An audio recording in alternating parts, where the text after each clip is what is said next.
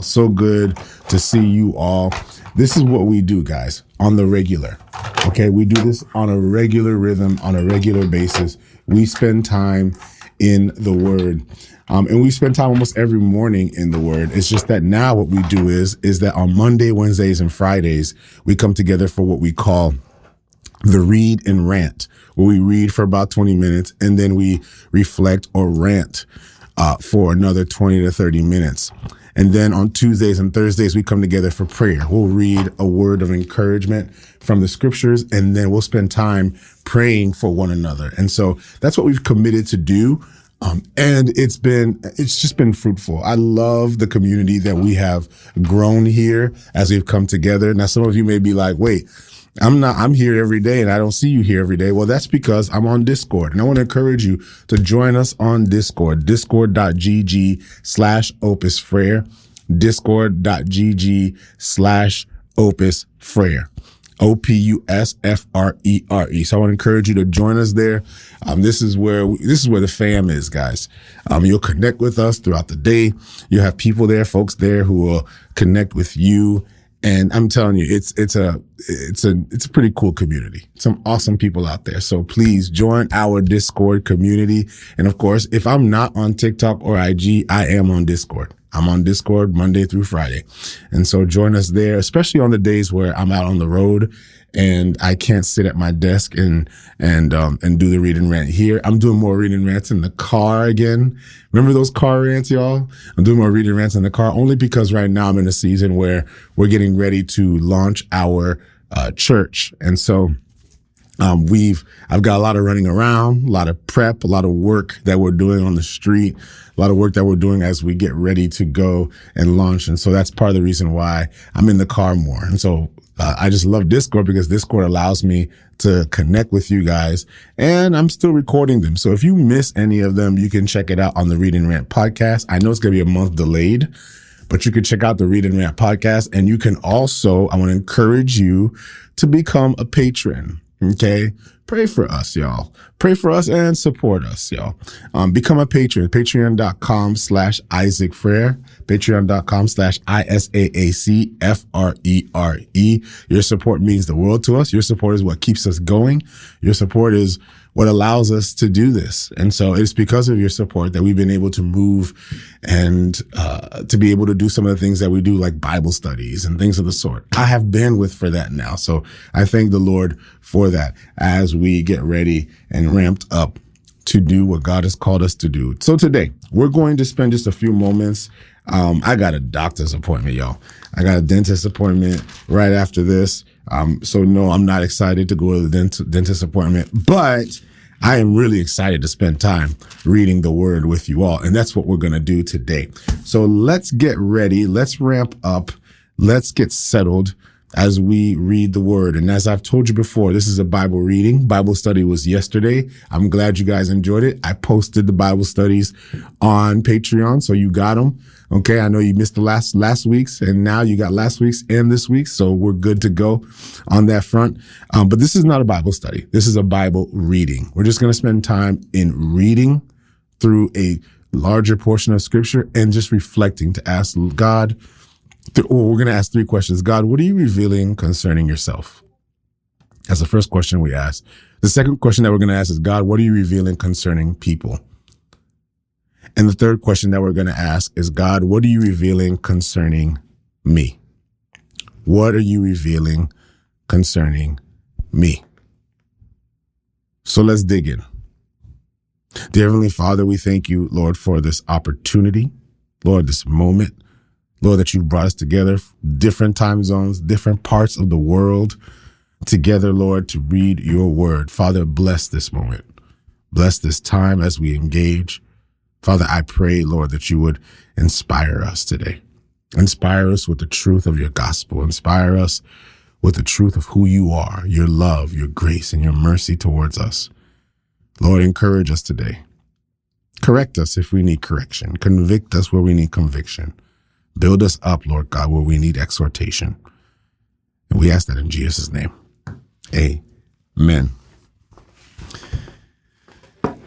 Luke chapter 4, and it says this Then Jesus, being filled with the Holy Spirit, returned from the Jordan and was led by the Spirit into the wilderness, being tempted for 40 days by the devil.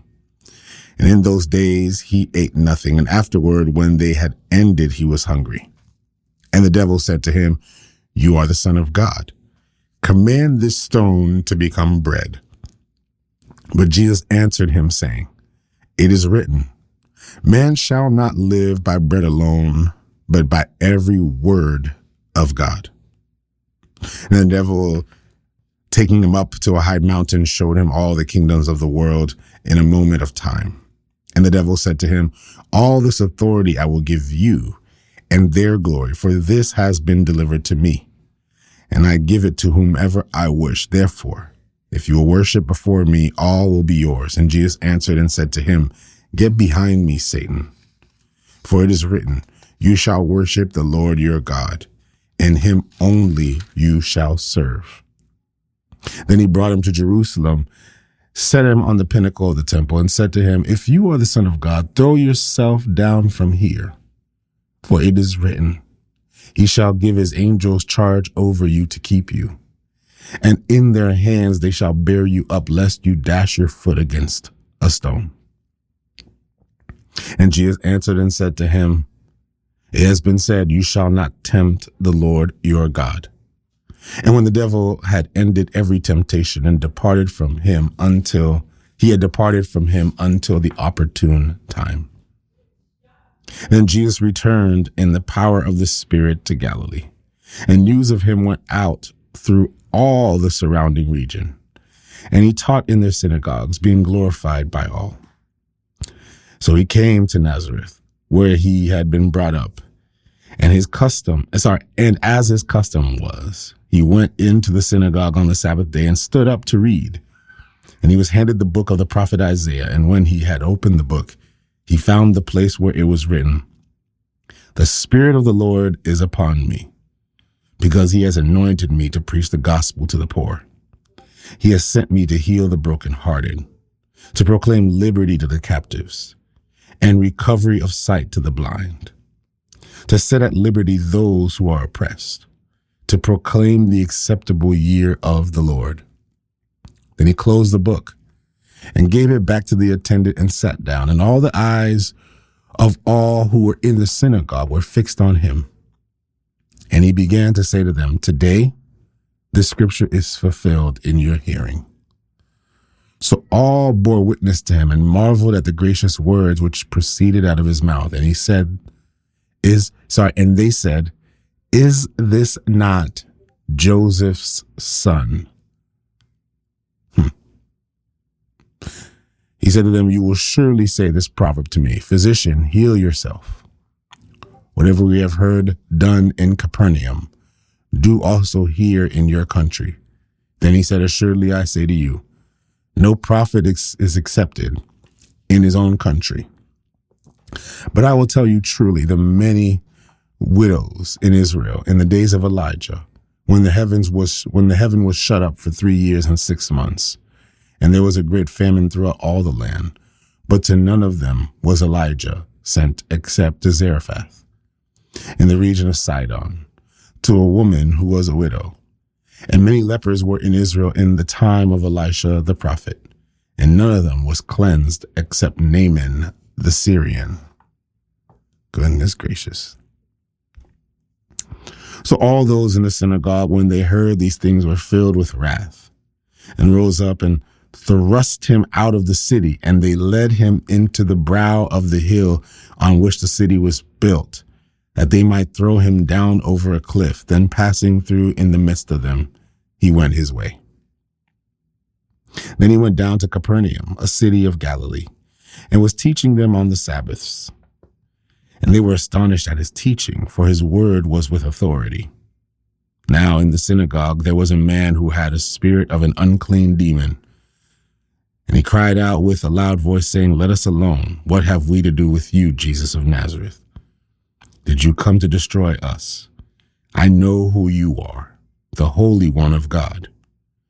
But Jesus rebuked him, saying, Be quiet and come out of him. And when the demon had thrown him in their midst, it came out of him, and did not hurt him. Then they were all amazed and spoke among themselves, saying, What a word this is! For with authority and power he commands the unclean spirits, and they come out. And the report about him went out into every place in the surrounding region. Now he arose from the synagogue and entered Simon's house, but Simon's wife's mother was sick with a high fever.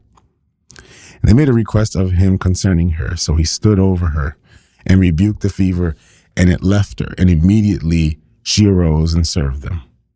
When the sun was settling, all those who had any that were sick with various diseases brought them to him, and he laid his hand hands on them on one of sorry on every one of them and healed them and the demons also came out of many crying out and saying you are the christ the son of god and he, rebuking them, did not allow them to speak, for they knew that he was the Christ. Now, when it was day, he departed and went into a deserted place, and the crowds sought him and came to him and tried to keep him from leaving them. But he said to them, I must preach the kingdom of God to other cities. Also, because for this purpose I have been sent and he was preaching in the synagogues of Galilee. He was preaching in the synagogues of Galilee. Um, I'm going to stop here for a little bit shorter because of, of course, my other obligations, my uh, not so fun obligations, but my necessary obligations to ensure my dental health. so I'm just going to spend a, full, a, few moments um, reflecting over our time in the Word today, particularly speaking in this one chapter that we read, which is in Luke chapter 4.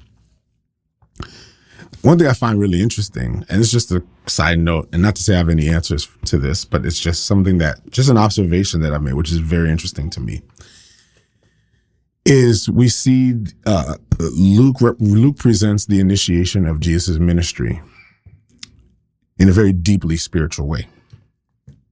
We see the ministry of Jesus is one in which he didn't just preach the word, but we see our demonstration of supernatural power. And I know that, you know, there are some that are that get really uncomfortable in these spaces when we talk about the supernatural and part of the reason why many of us are uncomfortable is because we've seen uh, abuse, we've seen manipulation, particularly speaking when it comes to the matters and the topics of the supernatural. However, you can't ignore the fact that we see here the ministry of Jesus is uh, profoundly supernatural. It's supernatural. And sometimes we, we, we forget that. And I think when we talk about God, we almost think of God as simply this natural, logical being, not a supernatural entity, one that does not exist or is, sorry, one that is not confined within the boundary or the periphery of our natural experience. God is way bigger than our natural experience. And yet we see Jesus who as John will later, later tell us, the word was God and the word became flesh. So Jesus being God in the flesh, you have to ex- expect and presume that if Jesus is God and he enters, if the divine enters into this space, that there should be a supernatural disturbance. And yet that is what the kingdom is all about. It's about the supernatural disturbance. There are things that are happening, that are moving, that are being manipulated in spaces and places that we cannot see with our natural eyes. And so there's a realm, there's a dimension that we don't see. And it's not for me to, I don't want to belabor the time on this. But one thing that I find really interesting, and this is a side note, and I don't have any answers to this, but one, one of the things I find that's really interesting about this, um, this chapter as we see Jesus moving supernaturally is it's not a hooky, you know, guy who's floating in the sky or floating in his mind who's on some weird stuff talking about Jesus in the supernatural, but rather it's a scientist. I just find that interesting. It's, It's the first time, like just me. I'm, this is just an observation that I'm making for the first time as I read this text that Luke, who is the doctor, the scientist, the one who uh, studies the natural, and often most scientists who worship the natural, it was the scientist that is speaking boldly about the supernatural ministry of Jesus. I think that's just interesting. I think that's cool. Um, it's just an observation I made out of nowhere. I'm like, wait, hold on a second. Isn't this the scientist? And he's over here talking about how Jesus is rebuking unclean spirits. And he he points out and highlights the ministry of Jesus in the deliverance, the spiritual deliverance of people. And I'm like, hold on a second. This isn't this isn't Matthew. And even though Matthew mentions it, but and and even though Mark mentions it, Luke, the scientist, spends a great portion of his time speaking about this. And he talks about the miracles that Jesus performs. He talks about the supernatural encounters. And I think there's so much there. I'm just thinking out loud, fam. How God will highlight the places that we have established our idols. And he goes in and he tears them down. And it becomes the one thing that we become focused on. Like it's the one thing that we begin to see. It's the one thing highlighted in our experience. Luke's gifting allows him not only to be in awe of it, but it allows him to chronically chronicle it in a very disciplined way. Sometimes it takes that, right? It's our experiences. It's our moments it's what we were shaped to be or to learn or to, it, it's, it's not to learn. It, it's what we were shaped to do and how we were shaped to see what truth is and what is right and what is wrong. It's, it's how we determine or we've been told our morality is. And it's through those things when Jesus enters into them and he flips them on their head. It's the one thing that pops out to us. He gives us a frame of reference in him, in him it's just powerful as I'm reading and I'm going, man, I can see how he wrote. I can see why he would write so much about the realm that we do not see. Because his whole life he was trained on the realm that we do see. So I'm pretty sure as he's hearing these stories, he's in absolute awe as he's writing this down that the scientist, the scientist is like, yo, listen, I know how the world works. But there's another dimension that I did not know existed. And it was only in the testimony of Jesus that he's like, yo, I got to tell you, this guy was doing some things that science can't explain. He was doing some things that go way beyond our training, way beyond my purview, way beyond what I was raised in. And he was inspired by it and felt it important to make sure he added it here into the story. I think another thing that's interesting about it, and it's just a side note, guys, is he's writing to Theophilus, who many believe was a, thinker just like him. And the way he's writing this letter is to the Theophiluses of the world, right? Uh, so, by, by the way, Luke, uh, Luke and Acts, they're really they're kind of a two part series. It's interesting that we stick John in between, but Luke and Acts are two parts. Really, Acts is just the continuation of the book of Luke. Um, and if you notice, he opens those letters writing it or to Theophilus. Theophilus, who is, um, whom, whom many believe was a, a thinker, a philosopher, one who would be a contemporary of, of Luke's, one who would be, would be a peer um, in the uh, intellectual and philosophical world, right? In the in the realm of science and, and philosophy and thinking and all of that. And so he's writing this letter, and of course, his argument for Jesus is not, watch this now, his argument for Jesus is not what just simply what Jesus said. His argument for Jesus is what Jesus has done. His argument for Jesus were the testimonies of the things that transpired in his ministry. And so he's talking about demons being cast out, He's talking about people being healed. Sorry, fam. And so he's talking about all these things and he's bringing to light that this Jesus is bringing something here that goes way beyond our pay grade, way beyond what we were growing up to believe and to know. Jesus is coming to shift it all up. Anyway, that's just a side note. But I have this one thought. And I thought it was important for me to share today. In the book of Luke, we see uh, very similar the narrative in the book of Matthew. In Matthew chapter four, Jesus being tempted. And I'm not going to spend a lot of time there, but notice that the beginning of Jesus started off with temptation. The beginning of sorry, beginning of Jesus' ministry started off with temptation. This is this is so important. And I said it before, but I'll say it one more time. Because I find that today I have more conversations with people, more conversations with folks who feel guilty and ashamed because of temptations that have crept up in their mind or crept up in their heart. There are more people today. I have more conversations with people, sorry. I have more conversations with people who say, Pastor, I don't know if I'm really where I need to be because I've got these temptations, these thoughts, these things that have come into my mind that make me want to do things that I know don't align with Christ. It's almost as if there's this new uh, epidemic in the conversations that I have of people who feel guilty by temptation. Like, feel guilty because there's a thought that has entered their mind. Feel guilty because they've been tempted to do something that they know doesn't align with Christ.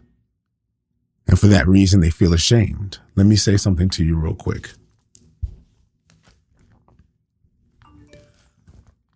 Temptation is not sin. I, need you to hear that. Temptation is not sin. If temptation was sin, then Jesus would have sinned. Because when we read in Luke 4 and Matthew 4, we read the story of Jesus being tempted. And I know you feel some type of way because the temptation that you have aligns with the desire that you have. And that desire you know does not align with the glory of Christ. And now you're debating and you're questioning whether or not you're a child of God because you have a temptation that doesn't align with the will of God. Fam, first of all, when you're tempted, you're tempted with your own desires. And what the enemy wants to do is distract you, to shame you, to divert you from who God has called you to be. But temptation isn't sin. As a matter of fact, we are all tempted, and Jesus was.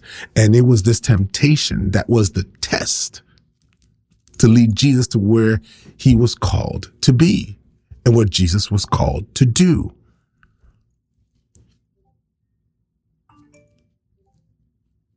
Oh man. Just because you're tempted doesn't mean you're sinning. I know folks who've been tempted and the temptation makes them think, oh no, something's wrong with me. Fam, Jesus was tempted. Jesus was tempted. He was tempted in the wilderness, and we all are tempted. The question is, how do we respond to temptation? I know you're thinking that desire in you is not the desire that aligns with, with Christ. Well, of course it doesn't. That's what temptation is. We're tempted with our own desires, and these desires don't align with the glory of Christ. That's fine. You're not guilty because you're tempted.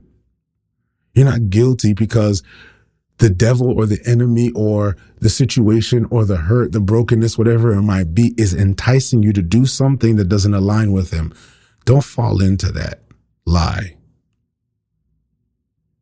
Hmm, when temptation comes, you flee it. But just because you're tempted doesn't mean you're guilty. I got folks today who feel guilty and ashamed because of temptation. But the scriptures tell us what temptation is. Temptation is a test. goodness gracious. Temptation is a test. It's not sin. It's a test. And there are many of us today, we fall into guilt and shame from the temptation alone. Jesus was tempted, but the temptation is a test. Because what temptation does is it not just draws you away from the glory of God, but it draws you away from who you are, your purpose, and who God has called you to be. And if the enemy can draw you away with temptation, then the enemy can suffocate or cover the calling of God on your life. Temptation is just a test. And as ugly as a temptation might be, as nasty as the thought might come into your mind, those things that you're confronting, those things don't convict you. They're just a test to get you to where God is calling you. They're a test.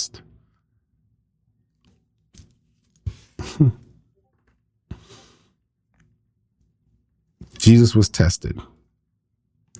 We see the ministry of Jesus. We see how Jesus moves miraculously. We see all of this, right? That's transpiring. We see all of that.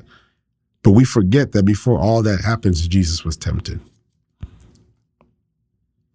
And I love, and, and again, I'm going to iterate this over and over whenever I get to this part of the text because it's so important that if you notice in the text, the devil is using Bible. He's using scripture. Jesus responds with scripture, but then he uses scripture.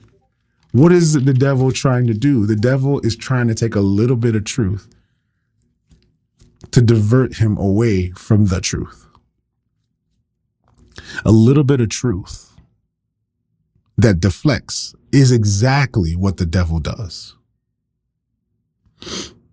Deception is not a lie.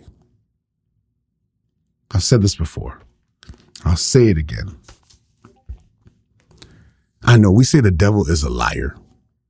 Yes, the devil is a liar. He is the author of lies, but the devil is also a deceiver. And please do not confuse deception with a lie. As a matter of fact, deception has a little bit of truth in it. Deception has a little bit of what is right in it. But the difference between a deception and an outright lie is that a deception gives you just enough truth to draw you away from the truth. Just enough truth to deflect you. That's why I always say deception is deflection.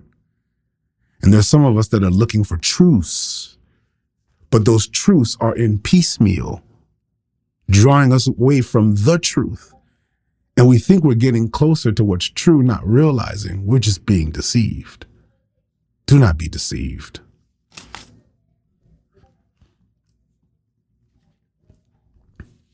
That's why you can deceive with a little bit of Bible. the devil puts a little bit of Bible in it to deceive you. Put a little bit of truth in it. Add a little bit of truth in it. Just to throw you off. Wait, hold on. The Bible does say that. Oh, snap.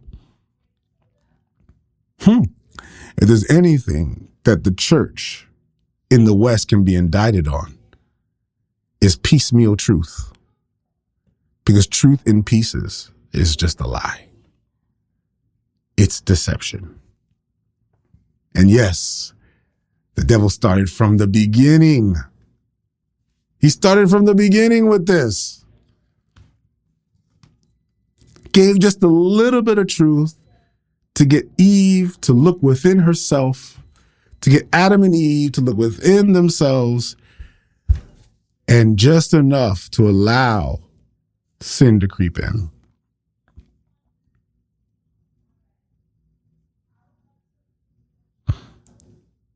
But notice how Jesus, notice what happens when Jesus overcomes the temptation.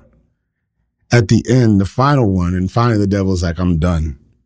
And this is going to help somebody here because somebody needs to hear this today. He says, And Jesus answered and said, It has been said, You shall not tempt the Lord your God. Up to that point, Jesus is being tempted with what he can do. Jesus is being tempted with positions. Turn these turn this bread and turn sorry, turn these stones into bread. That's something that Jesus could do. He's being tempted with that. Jesus, I'm going to put you on top. You'll have authority over the earth. Jesus already had authority. He's tempting him with stuff that he has. But the devil finally shut up when Jesus iterated from the scripture You shall not tempt the Lord your God. When you are tempted, family, don't just come with scripture, come with the authority of who you are. Temptation is a test to deflect and distract you from who you are. And there are many of us, we've gotten counterfeit versions. There are many of us that have been, that have, that have, I'll call it monopoly money. It looks good.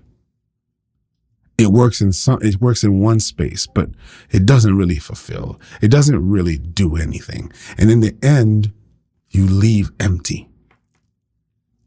Because the devil doesn't want you to know who you are.